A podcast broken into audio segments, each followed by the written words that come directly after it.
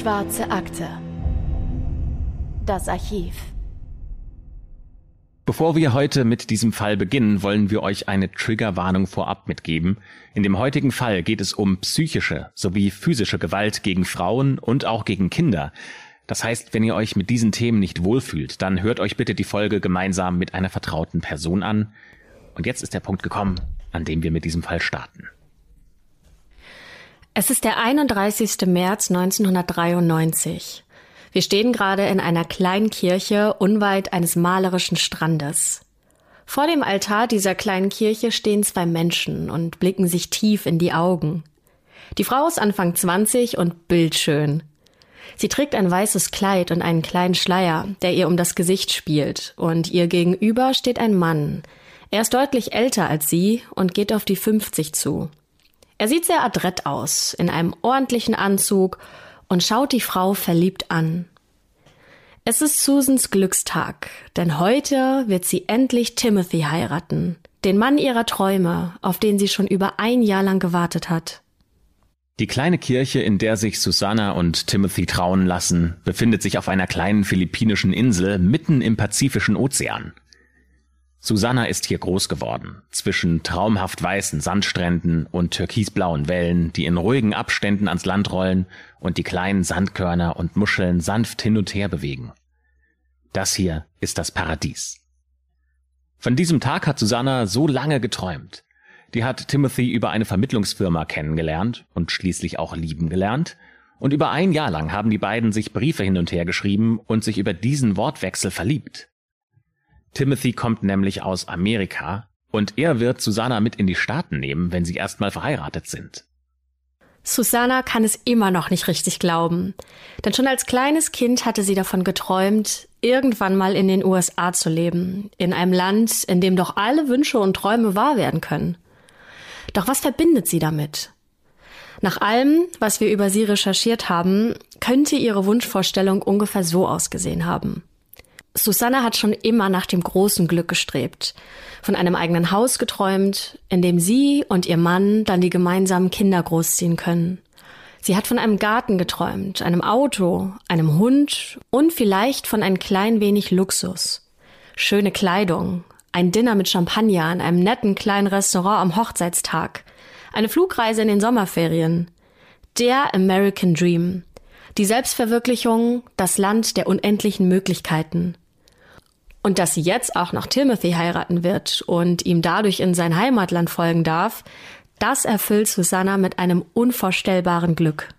Es dauert ungefähr ein Jahr lang, bis Susanna als Timothys angetraute Ehefrau endlich mit in die Staaten einreisen darf, um dort ihr Leben als frisch gebackene, hoffnungsvolle Amerikanerin zu beginnen.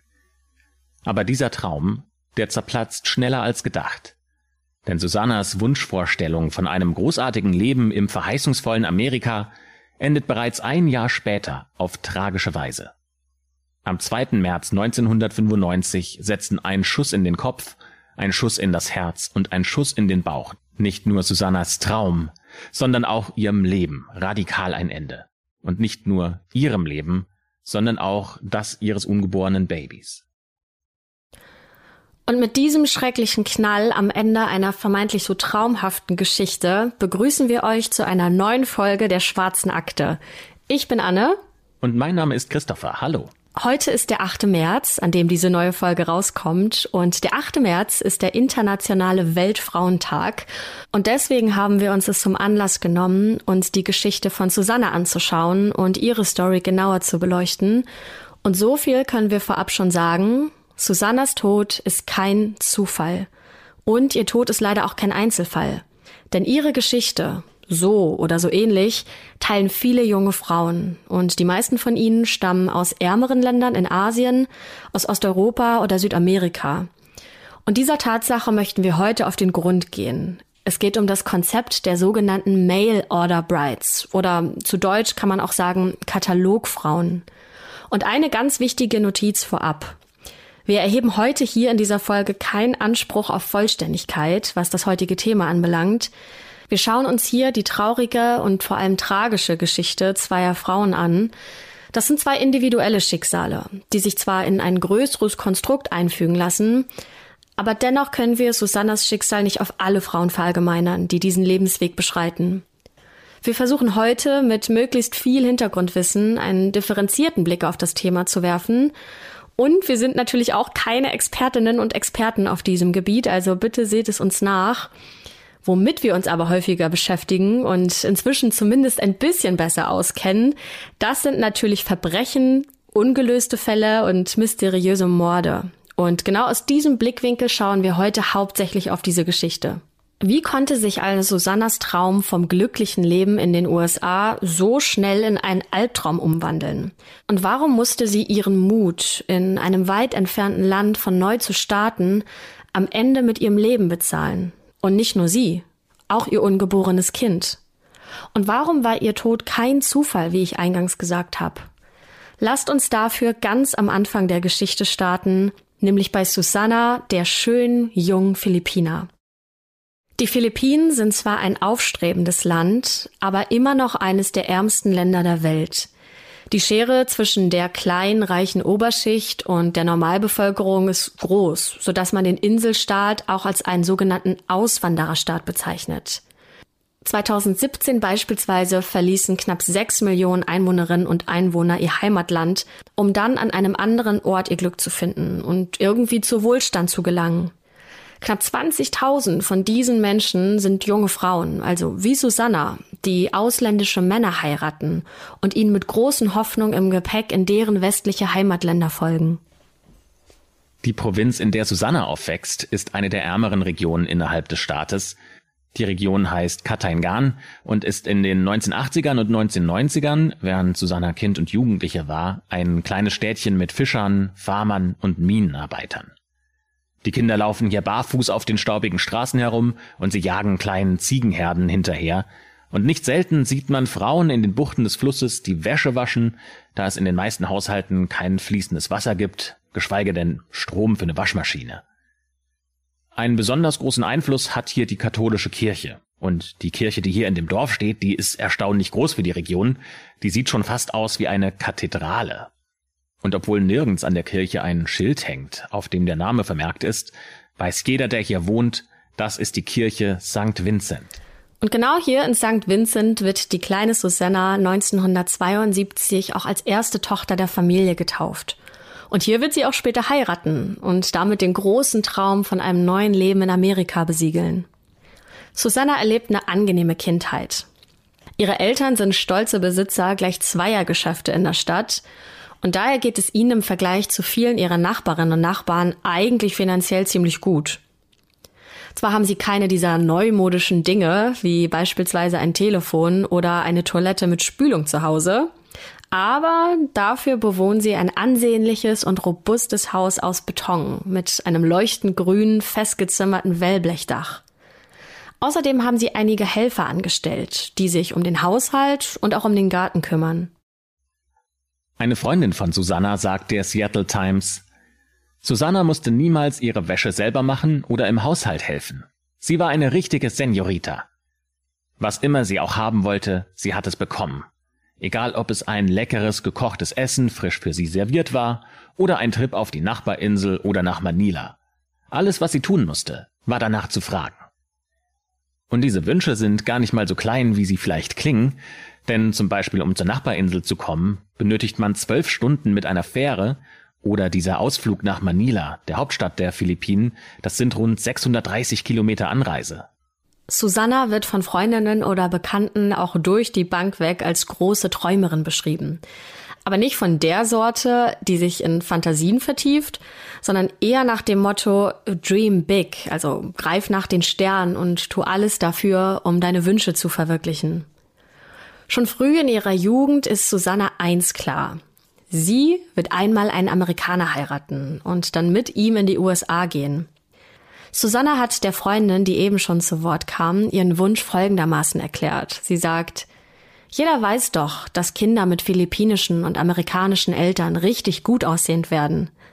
Es ist einfach dieses amerikanische Blut. Es gibt uns Stärke. Susanna ist klug und sie studiert zunächst Krankenpflege an der Katangan High School und wechselt später an ein College, um dort Hotel- und Restaurantmanagement zu studieren. Einige ihrer Freundinnen und Freunde munkeln sogar, dass dieser Studienwechsel nur deswegen passiert ist, um den Reisenden aus aller Welt näher zu kommen. Susanna will etwas von diesem verheißungsvollen Wind aus der großen, weiten Welt aufschnappen und sich vielleicht sogar in einen dieser Fremden zu verlieben, der aus einem dieser fremden Länder stammt, die sie selbst ja nur aus Zeitungen und Zeitschriften kennt.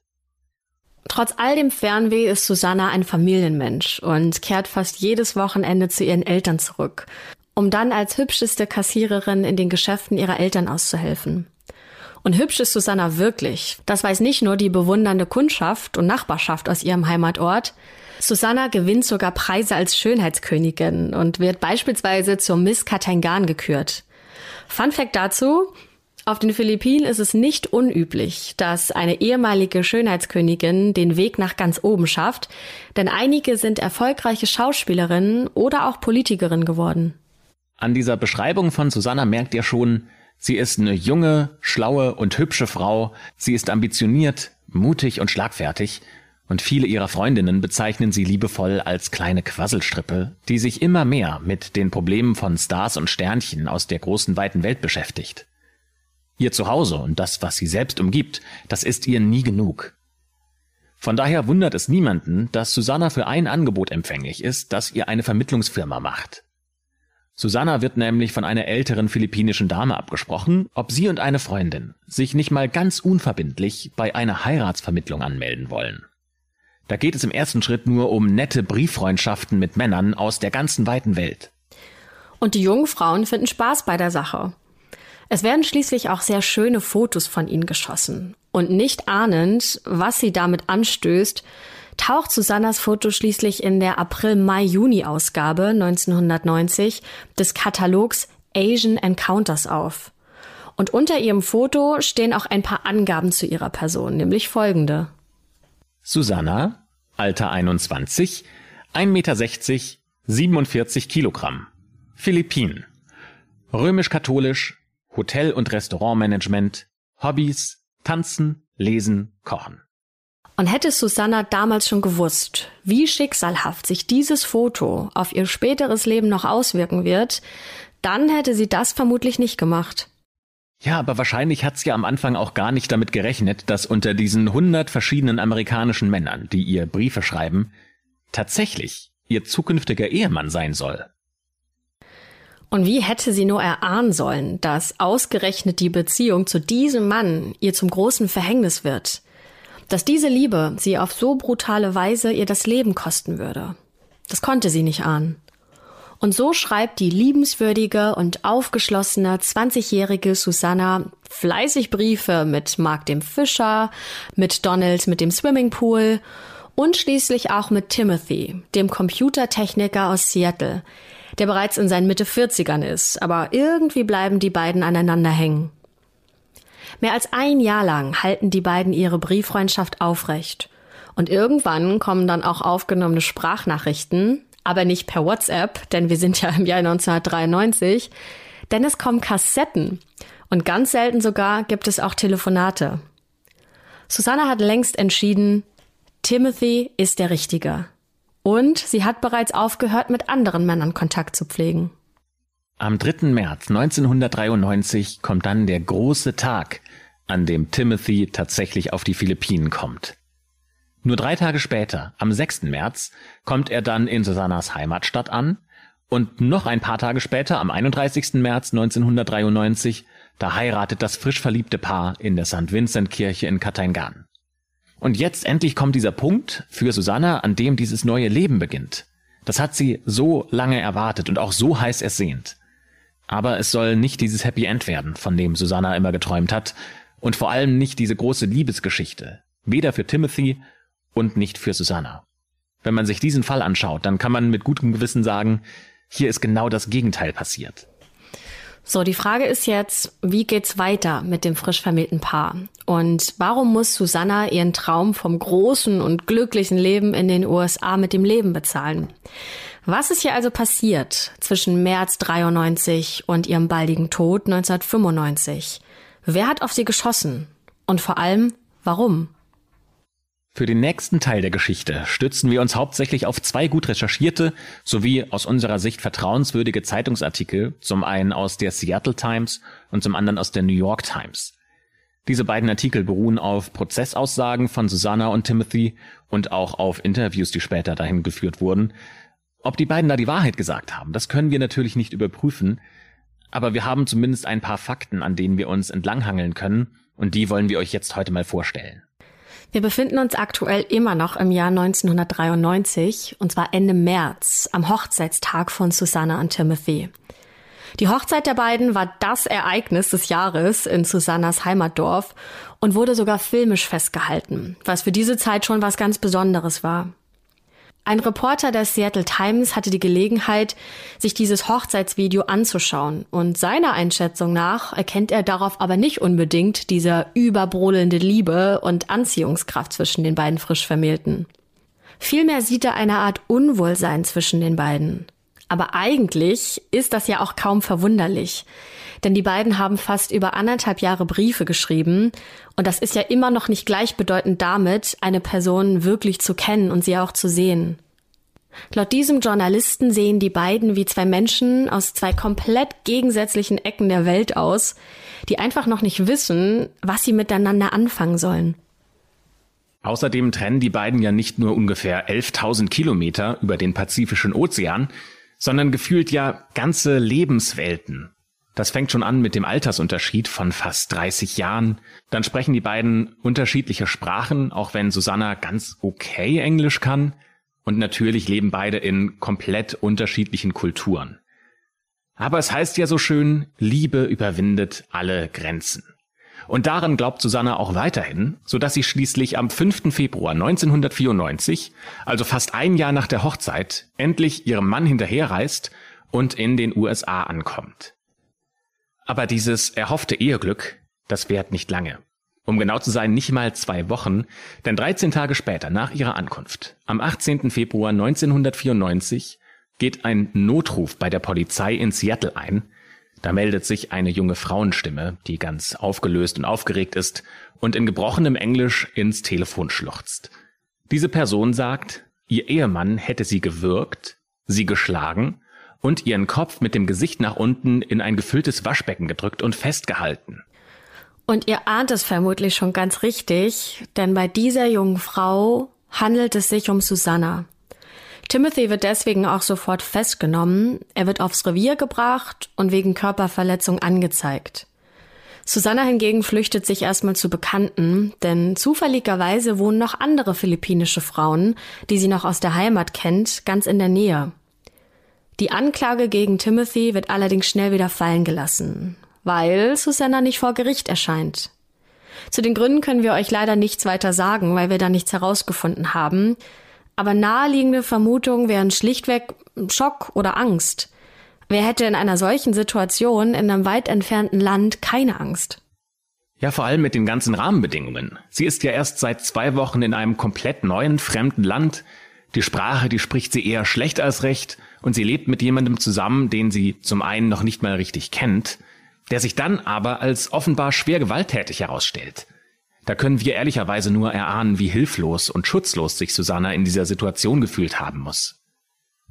Und leider ist an dieser Stelle noch nicht Schluss mit dem Horror aus dieser Liebesgeschichte, denn Susanna, die flieht zu Bekannten und nimmt erstmal Abstand zu Timothy, aber nur zehn Tage nachdem sie Reis ausgenommen hat, reicht er die Scheidung ein. Und für Susanna könnte das reale Konsequenzen haben, denn es bedeutet nicht nur das Aus ihrer Ehe, sondern auch das Aus des Traums vom guten Leben. Denn es gibt in den USA ein Gesetz, das besagt, dass wenn du eingewandert bist, dann musst du mindestens zwei Jahre mit deinem Ehepartner in einer ehelichen Beziehung leben, bevor du die amerikanische Staatsbürgerschaft und auch ein Bleiberecht bekommst. Aber wenn man sich innerhalb dieser zwei Jahre scheiden lässt, dann muss die Person, die eingewandert ist, das Land auch wieder verlassen. Und das möchte Susanna auf keinen Fall. Zurückgehen zu einem gewalttätigen Mann ist aber natürlich auch keine Option. Also was ist jetzt die Konsequenz? Susanna würde in ihr Heimatland abgeschoben werden, also zurück auf die Philippinen. Und ab jetzt wird das Ganze ziemlich unschön. Im Prozess um die Scheidung kommen nämlich noch andere Details zum Vorschein, die Timothy wirklich in keinem guten Licht dastehen lassen. aber Susanna auch nicht. In diesem Prozess steht es Aussage gegen Aussage. Wir wollen euch jetzt ein paar der Argumente, welche die beiden gegeneinander anführen, vorstellen. Und am Ende müssen wir uns eben selbst ein Bild davon machen, was wohl am ehesten der Wahrheit entspricht. Die Gerichtsverhandlung jedenfalls, die endet mit dem lautest möglichen Knall, den in diesem Maße wahrscheinlich keiner hätte erahnen können. Susanna und ihre Anwälte versuchen vor Gericht mit der Klausel der misshandelten Ehefrau einen dauerhaften Aufenthaltsstatus für sie zu erzielen. In ihren Aussagen berichtet Susanna aber nicht nur von der Gewalt, die sie in den USA durch Timothy erfahren hat, sondern auch schon von früheren Vorfällen, als er sie auf den Philippinen besucht hat. Susanna sagt aus, dass Timothy schon im April 93 ungehalten ihr gegenüber gewesen sei und dass er mehrfach die Stimme gegen sie erhoben hat. Außerdem hat er sie bereits einen Tag nach der Hochzeit körperlich angegangen und sie gewürgt. Und das hat er damit gerechtfertigt, dass sie die Fähre zur Nachbarinsel verpasst haben.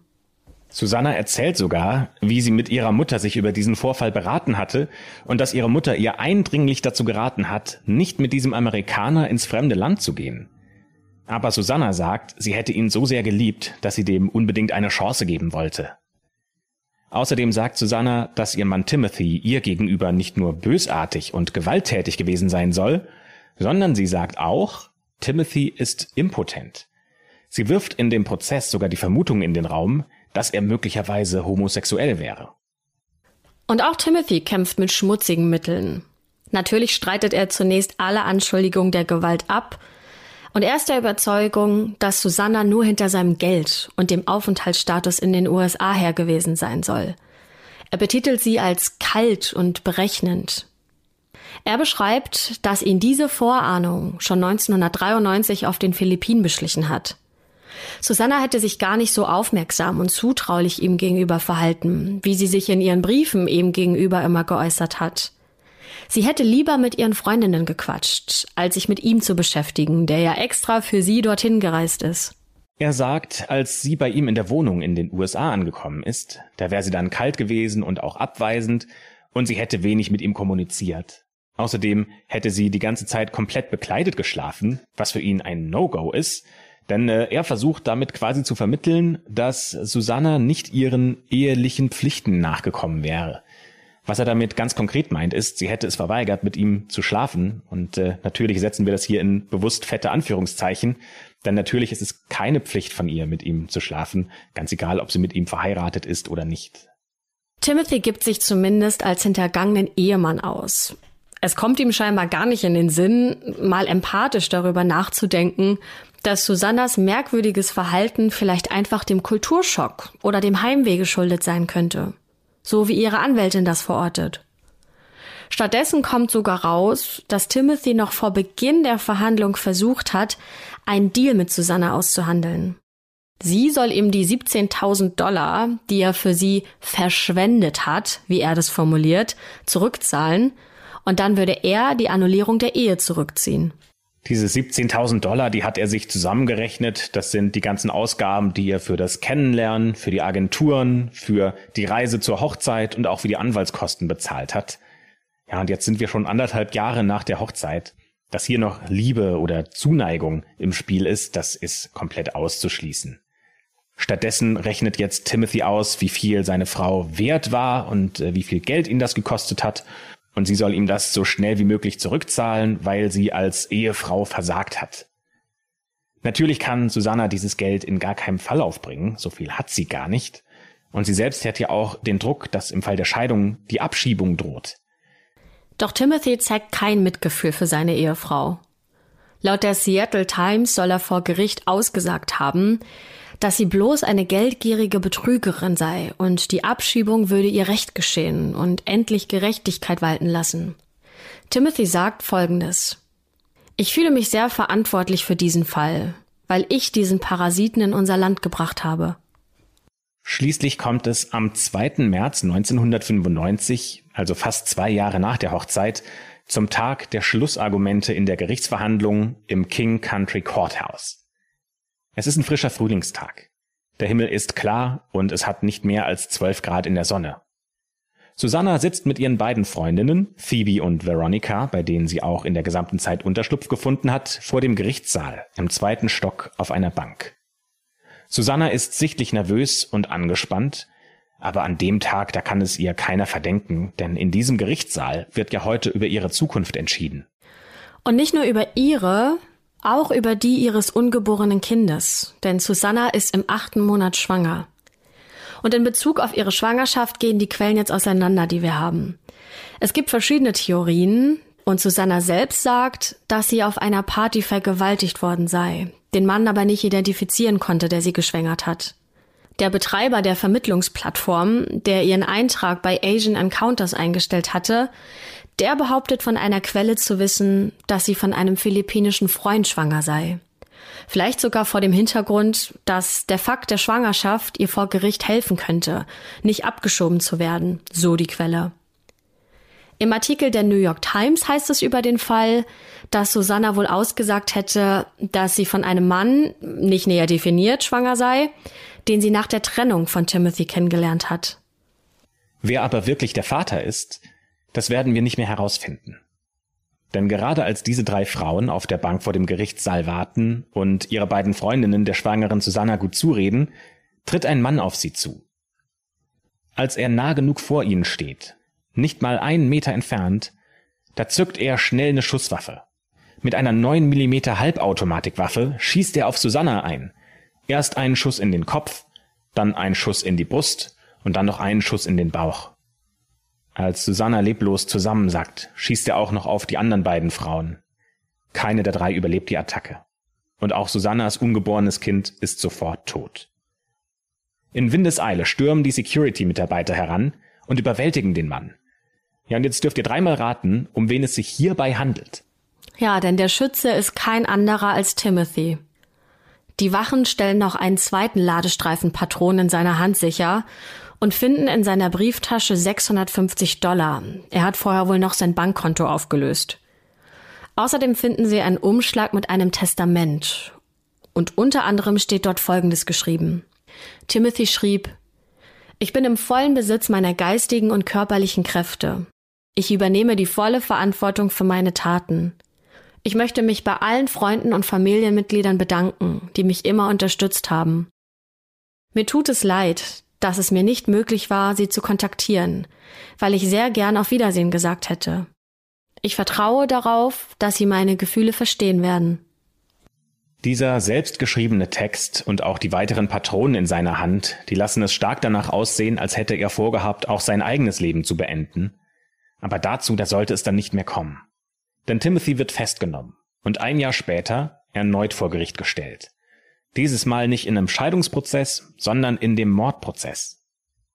Seine Anwälte fahren die Taktik, dass Timothy schuldunfähig wäre, denn sie wollen ihn aufgrund von psychischer Unzurechnungsfähigkeit, äh, wegen dieser schweren Zeit, die er hatte und äh, wie sehr er da gelitten hatte, aus der Verantwortung für die Tat herausmanövrieren. Der Stress der Trennung, die Belastung durch die Anhörungen und dann auch noch der Schock, dass Susanna von einem anderen Mann schwanger ist, das soll zu viel für ihn gewesen sein und das Ganze wäre eine Art Übersprungshandlung gewesen. Die Jury, bestehend aus vier Frauen und acht Männern, ist sich auch einig. Sie befinden Timothy am 29. Mai 1996 für schuldig. Schuldig für drei Morde, nämlich an Susanna, Phoebe und Veronica. Außerdem sprechen sie ihn noch des Totschlags an Susannas ungeborenen Kind schuldig. Im Juni 96 gibt es dann noch eine letzte Verhandlung.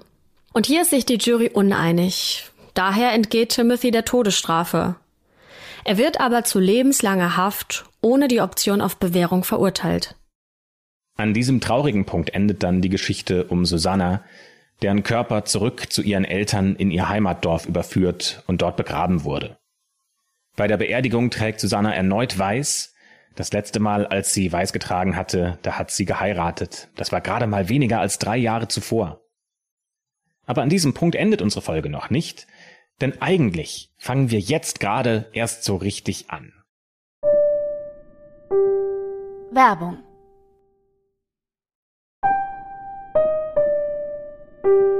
Werbung Ende Denn wir haben es ja am Anfang der Folge schon erwähnt, dass Susannas Geschichte leider kein Einzelfall ist. Solche Geschichten, die passieren immer und immer wieder. Und das, was Susanna passiert ist, ist auf traurige Art und Weise ein Beispiel für das, was wir euch in hunderten Fällen erzählen könnten. Die Seattle Times zitiert im Mai 96 eine gewisse Velma, ebenfalls Philippiner, die schon lange in den USA lebt und für den Staat Washington am Gericht arbeitet. Sie sagt, ich glaube nicht, dass Timothy ein verrückter Einzelfall ist. Wir hören solche Geschichten von Frauen aus dem ganzen Land. Die Muster sind dabei sehr ähnlich. Die Frauen fühlen sich machtlos, sobald sie erstmal im Land angekommen sind. Sie können nirgendwo anders hin. Sie kennen niemanden, an den sie sich wenden können. Und die Männer drohen ihnen mit Abschiebung.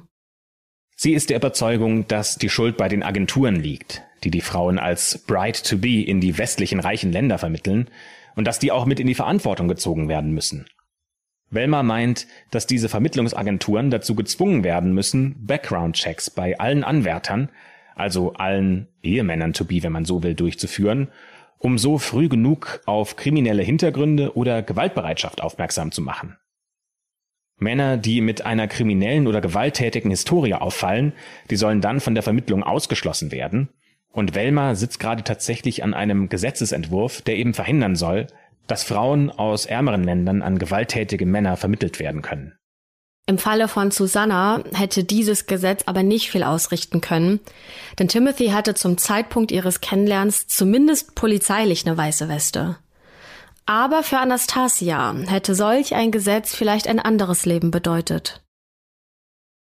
Genau, denn wir erzählen euch jetzt die Geschichte von Anastasia, ein bisschen kürzer als den Fall von Susanna, aber der Fall läuft sehr ähnlich ab, beziehungsweise hat ein sehr ähnliches Motiv. Anastasia kommt nämlich genauso wie Susanna auch mit der gleichen Hoffnung von einem besseren Leben in die USA, und auch ihr Leben wird auf grausame und brutale Weise beendet. Und wenn ihr jetzt genau mal drauf achtet, dann werdet ihr schnell einige Parallelen zu dem Fall von Susanna bemerken, die wirklich erschreckend ähnlich sind. Hätte Anastasias Tod vermieden werden können, gab es sogenannte Red Flags in ihrer Ehe zu ihrem amerikanischen Mann, die man hätte merken können? Hätte man sehen können, dass irgendwas in die vollkommen falsche Richtung geht? Anastasia wird am 24. Dezember 1980 in Bishkek, einer Stadt in Kirgistan, als einzige Tochter ihrer Familie geboren. Ihre Eltern sind beide Musiklehrer und ermöglichen ihrer Tochter das bestmögliche Leben in der ja doch recht arm ehemaligen Stadt der Sowjetunion. Sie ist außerordentlich klug und auch wissbegierig und sie schließt die Schule mit Bestnoten ab. Anastasia spricht drei Sprachen und ist darüber hinaus eine sehr begabte Pianistin. Aber ähnlich wie Susanna hat auch sie den Traum, ihr Heimatland zu verlassen, um sich im Westen, am liebsten in den USA, ein besseres Leben zu ermöglichen. Sie babysittet bewusst bei einem amerikanischen Diplomatenpaar, um ihr Englisch aufzubessern und einen Hauch dieses amerikanischen Way of Life erschnuppern zu können. Tatsächlich ist es dann aber nicht Anastasia, die selbst auf diese Agenturen aufmerksam wird und aktiv nach einem Mann im Ausland sucht. Es sind Anastasias Eltern, die von einer Verwandten gehört haben, dass es da sowas gibt wie Matchmaking-Agenturen, die nach bestimmten Kriterien versuchen, für Männer im Ausland die perfekte Frau zu finden. Und tatsächlich gibt es da einen, der in Florida wohnt. Der hat ein angenehmes, glückliches und sorgenfreies Leben, und in den Ohren von Anastasias Eltern klingt das nach mehr Wohlstand, als sie selbst ihrer eigenen Tochter je ermöglichen können, und so sind sie es letztendlich, die ihre Tochter ermutigen, sich bei dieser Vermittlungsfirma zu melden. Und schon bald ergeht es Anastasia genauso wie Susanna. Die kann sich vor Liebesbriefen kaum retten. Diese Liebesbriefe, die stapeln sich in der winzig kleinen Wohnung der Eltern. Und Anastasia, die pickt sich tatsächlich einen der Schreibenden raus. Sein Name ist Indel. Der ist extrem gut ausgebildet und er schreibt einen Brief nach dem anderen. Der ruft sie sogar an und fliegt schließlich im Dezember 1997 nach Kirgistan, um seine Angebetete Anastasia endlich richtig kennenlernen zu dürfen. Indel ist deutlich älter als Anastasia. Sie ist 18 und er ist fast 40. Doch sein Charme und sein Humor und seine Intelligenz ziehen nicht nur Anastasias Eltern in den Bann, auch die junge Anastasia ist ganz verzaubert von ihrem Verehrer. Sobald er anfängt, von seinem perfekten Vorstadtleben mit Anstellung bei der Universität zu erzählen, da ist es um die ganze Familie geschehen. Anastasia ist verliebt und ihre Eltern können sich keinen besseren Partner für ihre einzige Tochter vorstellen. Doch was sie leider nicht wussten, ist, dass Indel bei weitem nicht dieser perfekte Schwiegersohn ist, für den sie ihn halten, denn er hat ein dunkles Geheimnis. Und hätten Anastasias Eltern dieses verborgene Kapitel aus Indels Leben gekannt, dann hätten sie die Hochzeit zwischen ihm und ihrer Tochter auf jeden Fall verboten und damit auch das Leben ihrer Tochter gerettet. Was weder Anastasia noch ihre Eltern noch scheinbar diese Vermittlungsagenturen wussten, ist ein düsteres Kapitel aus Indels, ja, gar nicht so weit entfernter Vergangenheit. Denn auch er ist der Gewalt sehr zugeneigt. Denn Indel war schon mal verheiratet mit der damals 18-jährigen Ekaterina, die kam aus Sibirien. Die ist auf seine Einladung im Jahr 1993 zuerst mal nur zum Studieren in die USA gekommen, aber innerhalb eines Monats hat sie sich dann quasi von ihm überreden lassen, ihn zu heiraten. Der Grund ist, wie bei vielen dieser Hochzeiten auch, sie will den Aufenthaltsstatus in den USA behalten. Ja, und das wird natürlich dann zum Druckmittel, das Indel nutzen kann. Die beiden haben damals in Cincinnati gewohnt, wo Indel eine Doktorandenstelle an der Uni hatte. Die lässt er aber ziemlich schnell sausen, sodass am Ende Ekaterina mit einem Nebenjob in der Apotheke neben ihrem Studium die einzige Person in diesem Haushalt ist, die Geld verdient. Und dann geht die Ehe nur noch in eine Richtung, nämlich rasant bergab. Er wird gewalttätig ihr gegenüber, er schlägt ihr ins Gesicht und droht ihr, sie umzubringen, wenn sie ihn bei der Polizei meldet oder sich wagen sollte, ihn zu verlassen. Doch zum Glück ist Ekaterina so mutig und schlau und geht dennoch zur Polizei. Und sie erwirkt sogar eine einstweilige Verfügung, sodass er sich ihr nicht mehr nähern darf. Indel versucht noch die Ehe zu annullieren und Ekaterina eine Erschleichung des Aufenthaltsstatus in die Schuhe zu schieben. Doch das Gericht entscheidet im Juli 97 für Ekaterina. Die Ehe wird ganz normal geschieden. Ja, und das ist gar nicht mal so lange, bevor er Anastasia kennenlernt. Dazwischen liegen gerade mal sechs Monate. Wie kann es also sein, dass niemandem auffällt, dass hier irgendwas nicht mit rechten Dingen zugeht? Indel hat sich ein paar Monate zuvor von einer jungen Frau scheiden lassen, weil sie häusliche Gewalt beklagt. Und dann hat er auf die gleiche Art und Weise, wie er seine erste Frau kennengelernt hat, auch Anastasia kennengelernt. Das fühlt sich einfach so an, als würde er jetzt seine alte Ehefrau ersetzen, dass er sich einfach eine neue Braut bestellt, weil die alte nicht mehr das tut, was er sich wünscht. Anastasia fliegt im März 98 in die USA und schon am 30. April, also knapp einen Monat später, heiratet sie Indel, ohne zu ahnen, welcher Schrecken noch auf sie wartet. Die beiden leben zusammen in einem ruhigen Vorort von Seattle, genannt Mount Lake Terrace. Das klingt irgendwie schon ganz idyllisch. Und sie bewohnen dort auch ein kleines, aber sehr komfortables Stadthaus. Und laut Aussage einer Freundin und Kollegin, die heißt Natascha, wirkt Anastasia am Anfang ihrer Ehe wirklich glücklich. Und sie vertraut ihrer Kollegin Natascha an, dass sie ihn wirklich zu lieben glaubt. Anastasia startet nun so richtig ihr Erwachsenenleben. Sie ergattert sogar noch einen Job in einem Restaurant in Seattle, woher sie auch Natascha kennt. Außerdem wird sie an der University of Washington angenommen und kann dort Jura studieren. Alles scheint hier also in richtigen Bahn zu laufen. Und nach ein paar Monaten Ehe, da gibt es dann die ersten richtig großen Probleme. Anastasia beklagt sich bei ihren Freundinnen darüber, dass ihr Mann ständig frustriert über sie wäre, und sie ist sogar einmal weinend und völlig aufgelöst zur Arbeit gekommen, weil Indel ihr bei einer Fahrstunde ins Gesicht geschlagen hat. Außerdem hat das Paar chronische Geldprobleme und Indel bedient sich ständig am Einkommen seiner jungen Frau, aber die hat ja nur einen Nebenjob, die verdient jetzt auch nicht das große Geld. Irgendwann nehmen die beiden sogar temporär Untermieter in ihrem Haus auf, um die Defizite, die sie haben, auszugleichen. Dass ihre Tochter unglücklich ist, das merkt natürlich auch Anastasias Mutter. In der Zeitung Sun wird sie zitiert und gibt an, dass im Sommer 2000, also nach ungefähr zwei Jahren Beziehung, die Ehe katastrophal wäre. Ihre Mutter sagt, it was a warfare, was so viel bedeutet wie, da war Krieg zwischen Anastasia und Indel. Ja, und Indel ist zu diesem Zeitpunkt schon wieder auf der Suche und auch sogar schon in Kontakt mit einer neuen Mail-Order-Bride. Und auch Anastasia trifft sich mit anderen Männern. Sie wird mit jedem neuen Tag immer depressiver und das Eheleben gleicht einer wahren Hölle. Sie führt zu Hause sogar heimlich ein Notizbuch, in dem sie all die Vergehen und Übergriffe ihres Noch-Ehemanns aufschreibt. Indel droht ihr Gewalt an und er zwingt sie auch zu Sex. Und er verbietet ihr, sich Hilfe zu holen oder in Therapie zu gehen. Und zum Glück bewahrt Anastasia ihr geheimes Notizbuch schon bald in einem Schließfach an einer Bank auf. Dann im Jahr 2000 im August kann es die junge Frau nicht mehr zu Hause aushalten. Sie entflieht diesem Albtraum, um mal Urlaub bei ihren Eltern zu machen und endlich mal Ruhe zu haben. Aber ihr Ehemann, der gönnt ihr weder die Ruhe noch den Abstand und er verfolgt sie geradezu. Er reist ihr hinterher, der fliegt auch nach Kirgistan. Und irgendwie muss er es da geschafft haben, seine Frau zu überzeugen, denn tatsächlich willigt sie nach allem, was passiert ist, ein, wieder mit ihm zurück nach Hause zu fliegen. Und so kommt es dann zu diesem verhängnisvollen Tag, zum 22. September 2000. Die beiden fliegen wieder zurück in die Staaten. Dieser Tag, der 22. September 2000, ist der letzte Tag, an dem Anastasia lebend gesehen wird. Ja, ihre Freundinnen, Kollegen aus dem Restaurant und ihre Familie machen sich große Sorgen, als sie plötzlich nichts mehr von Anastasia hören und sie auch nicht auf der Arbeit erscheint. Sie geben daher eine Vermisstenanzeige bei der Polizei auf und die beginnt auch sofort mit ihren Ermittlungen.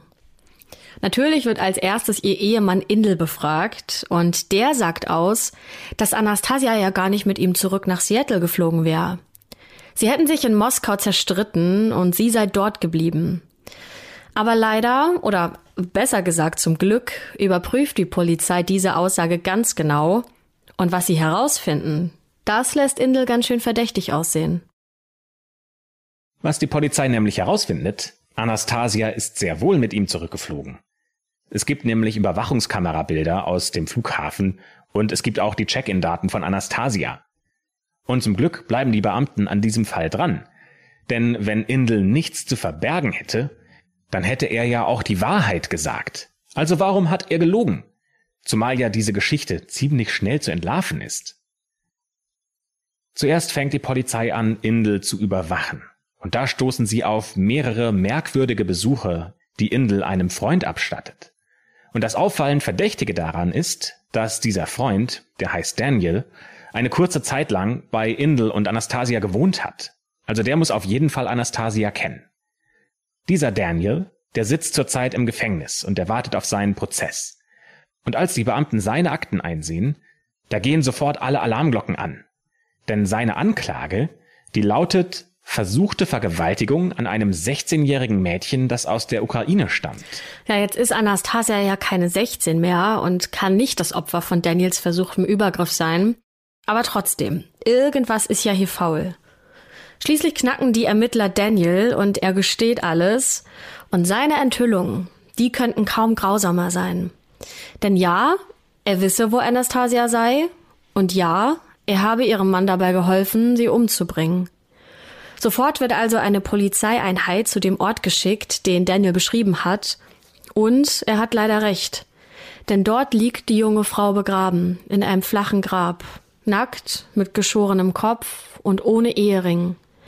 Indel wird noch am selben Tag festgenommen und des Mordes angeklagt. Der Prozess gegen die beiden Männer beginnt dann etwa anderthalb Jahre später, im Februar 2002. Wenn man sich die Aussagen von Indel und Daniel anhört, dann äh, ist das wirklich grausam, was sie erzählen. Zum Beispiel sagt Daniel aus, dass Indel seine Frau hauptsächlich aus einem Grund umbringen wollte, nämlich um die teure Scheidung zu vermeiden. Die letzte Scheidung, die er hatte, die hat ihn bereits 55.000 Dollar gekostet und unter allen Umständen will er vermeiden, dass er nochmal so hohe Kosten hat. Zumindest schreibt das die Krypton Sun Tageszeitung über den Prozess. Und in einer Recherche vom Crime Magazine ist zusätzlich zu lesen, dass Indel eigentlich ganz ähnliche Aussagen macht. Er sagt nämlich, dass es äh, vor allem Geldgier und auch die Angst vor Machtverlust war, die ihn zu diesem Mord an seiner zweiten Ehefrau getrieben hätten. Außerdem werden in seinem Computer E-Mails sichergestellt, die belegen, dass er bereits zu dem nächsten Mail Order Brides eng Kontakt aufgenommen hat. Drei Wochen vor Anastasias Tod soll er sogar einer Anwärterin geschrieben haben, dass er im nächsten Monat wieder ein freier Mann sei. Dass der Weg dahin, ein freier Mann zu sein und die unter allen Umständen zu vermeidende teure Scheidung bedeuten, einen Menschen zu ermorden, das scheint in Indels Gewissen rein gar nichts anzurühren. Noch am letzten Tag des Prozesses und der Urteilsverkündung sagt er Folgendes. Ich akzeptiere das Urteil der Jury zu 100 Prozent. Ich wünsche mir, dass meine Familie davon nicht betroffen wird.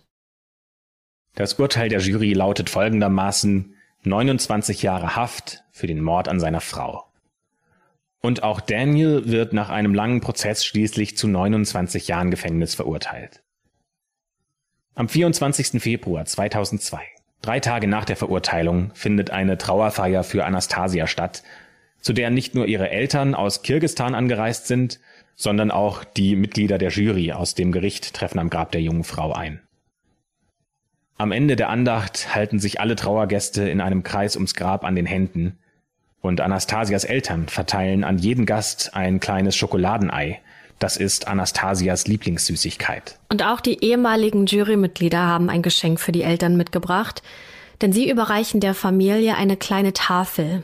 Und auf dieser Tafel ist eine Inschrift eingraviert, auf der steht In Erinnerung an Anastasia, die bloß ihren Träumen folgen und nach den Sternen greifen wollte. Und so endet die traurige Geschichte von Anastasia. Doch tragischerweise sind Fälle wie der Ira und auch von Susanna keine Einzelfälle. Ja, und so haben wir euch heute zwei Fälle erzählt, die am Ende sehr tragisch geendet sind. Beide mit diesem Konzept der Heiratsvermittlung. Wir haben da einige Quellen in unserer Recherche gefunden, die sehr viel über dieses Problem der Heiratsvermittlung aus ärmeren Ländern in reichere Länder äh, beschreiben. Und äh, wenn ihr da Lust habt, euch tiefer reinzulesen, dann schaut doch gerne in diese Quellen rein. Die haben wir euch in der Podcast-Beschreibung verlinkt.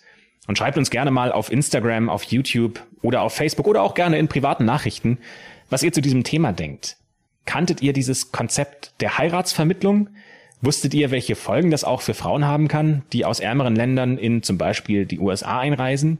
Und wenn ihr da ein bestimmtes Gefühl habt, das euch gerade beschäftigt, dann äh, sagt uns das gerne. Sagt uns gerne, was euch in dieser Folge bewegt hat. Ähm, wie gesagt, schreibt uns da gerne bei Instagram oder YouTube. Da freuen wir uns auf eure Kommentare. Ja, und trotz aller Schwere dieses Falls oder dieser Fälle, muss man ja sagen, hoffen wir natürlich trotzdem, dass euch die heutige Folge gefallen hat.